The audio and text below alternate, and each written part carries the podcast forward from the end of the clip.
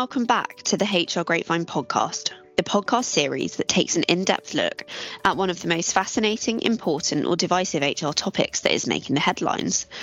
I'm Sophie Parrott, editor of My Grapevine magazine, and each week I'll be joined by a different HR journalist as we explore the contemporary practice and most pressing debates in a short podcast. So, join me as we properly pick apart what it means to work in the people function.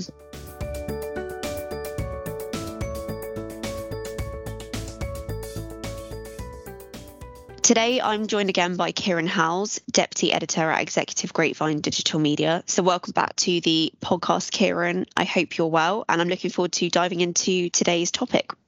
Thanks, Soph. Great to be here. But before we do kind of dive in and introduce the topic for this week's episode, what are some of the things that you've been seeing in HR news this week? And I guess some of the stories that you've also been covering as well?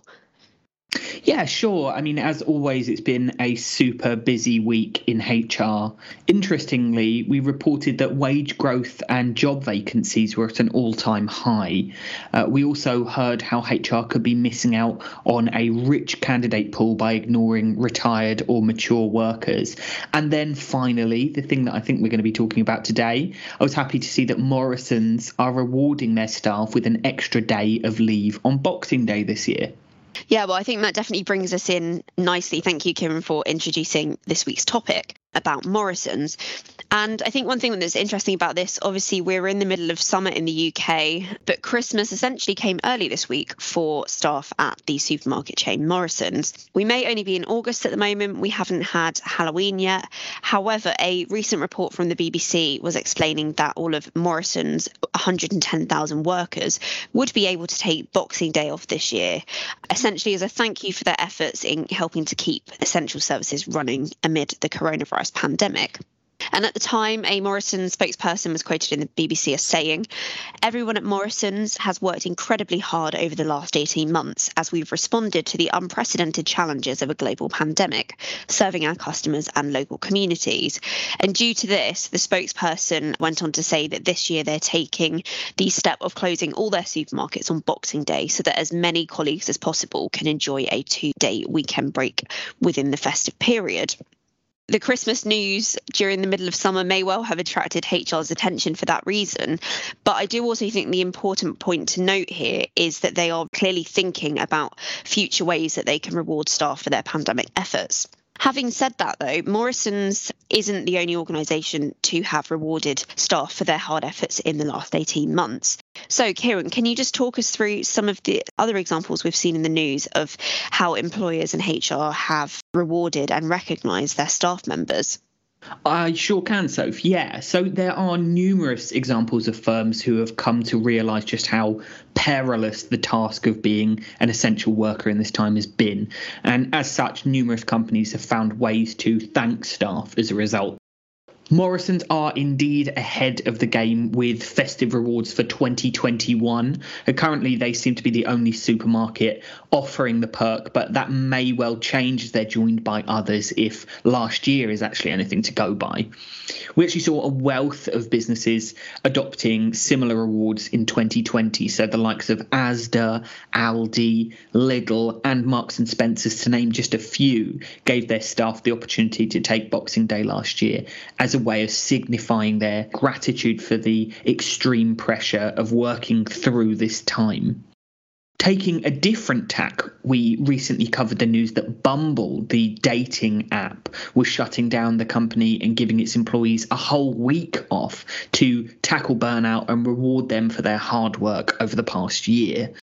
Others, such as Sainsbury's, have offered numerous pay bonuses to frontline staff. Over the course of the pandemic, the chain handed out a total of over £100 million in additional pay to staff. And actually, speaking on the issue, Sainsbury's retail director, Clodagh Moriarty, told Retail Gazette that in the last 12 months, our frontline colleagues have shown outstanding commitment to our customers. And in recognition of everything they have achieved, we're giving them a pay rise plus additional one off payments. So, there are lots of different examples there, some that are relating to Christmas and some that we've just seen around the rest of the year. And it's really encouraging to see that these companies are recognizing the hard efforts of the workers who have had to carry on throughout this period.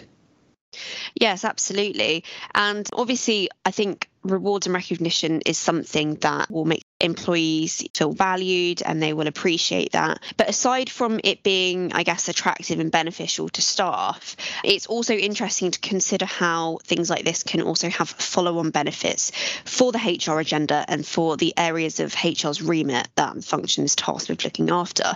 So I thought I'd just break down some of those just now for you. So the first one really is around employee engagement, which of course is a big part of HR's remit and something that the function have been tasked with looking after and maintaining, particularly in the pandemic year when so many people have struggled. And a Bersin by Deloitte piece of data, which was reported on by Reward Gateway, essentially connected the dots between employee engagement and I suppose the, the benefits that businesses can reap if it is well executed. And it essentially found that in organizations where recognition occurs, they have 14% better employee engagement, productivity, and customer service than those without. Another point to raise here is around attracting talent into the business, which is another, of course, another part of HR's role. And it seems as though rewards and recognition can really play a key role in getting the talent that is needed for businesses to function and operate properly. Some stats to kind of back this up. Reward gateway data found that 96% of hr leaders agree that employee reward and recognition is critical to attracting and retaining staff Moving on from attraction and more onto the retention side here, data from Psychometrics also found that companies with a recognition culture have a 31% lower turnover, which obviously is really positive and encouraging for workflows and the business in an overall sense. Separately to this, the same 2021 Reward Gateway study that I referred to earlier also found that in order to manage unwanted turnover levels, employers should consider increasing reward and recognition. So those are just a couple of different ways that reward and recognition can really help the HR function achieve some of the things that it's tasked with looking after.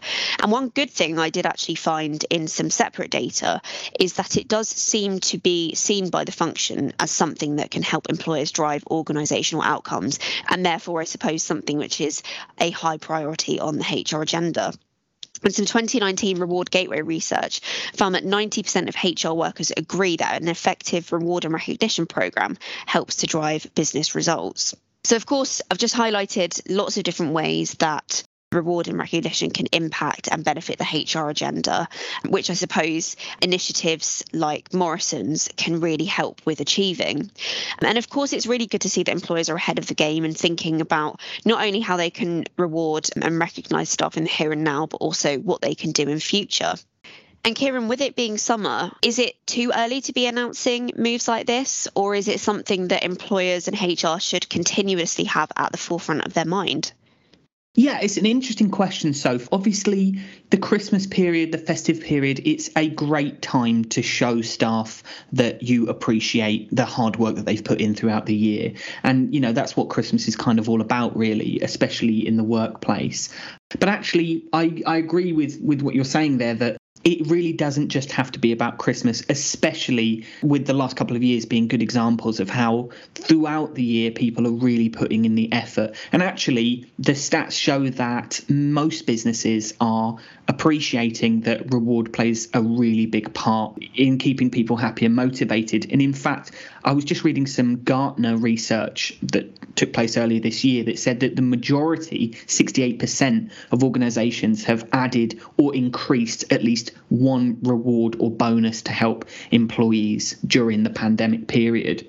And it's definitely something that employees respond really well to and especially in times like this when you know recruitment is is a real challenge 69% of employees would choose one job over another if it offered a good benefits package, according to Willis Towers Watson. And 75% of employees are more likely to stay with their employer because of their employee benefits package. So it's obviously something that really means a lot to employees. You know, being recognized is, is a real boost. And so it's definitely something that employers should be doing throughout the year.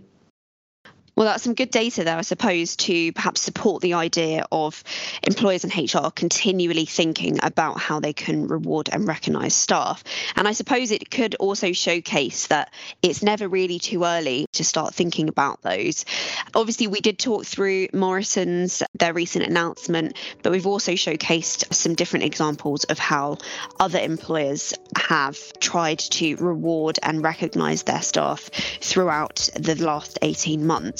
But unfortunately, that's all we've got time for today. HR Grapevine wouldn't exist without your continued readership and engagement with our content, whether that's our daily newsletters, monthly magazines, webinars, live events, or market leading research papers. So, to find out more or to sign up to our daily content newsletter, which showcases solutions and best practice answers to all of your HR issues, please visit hrgrapevine.com.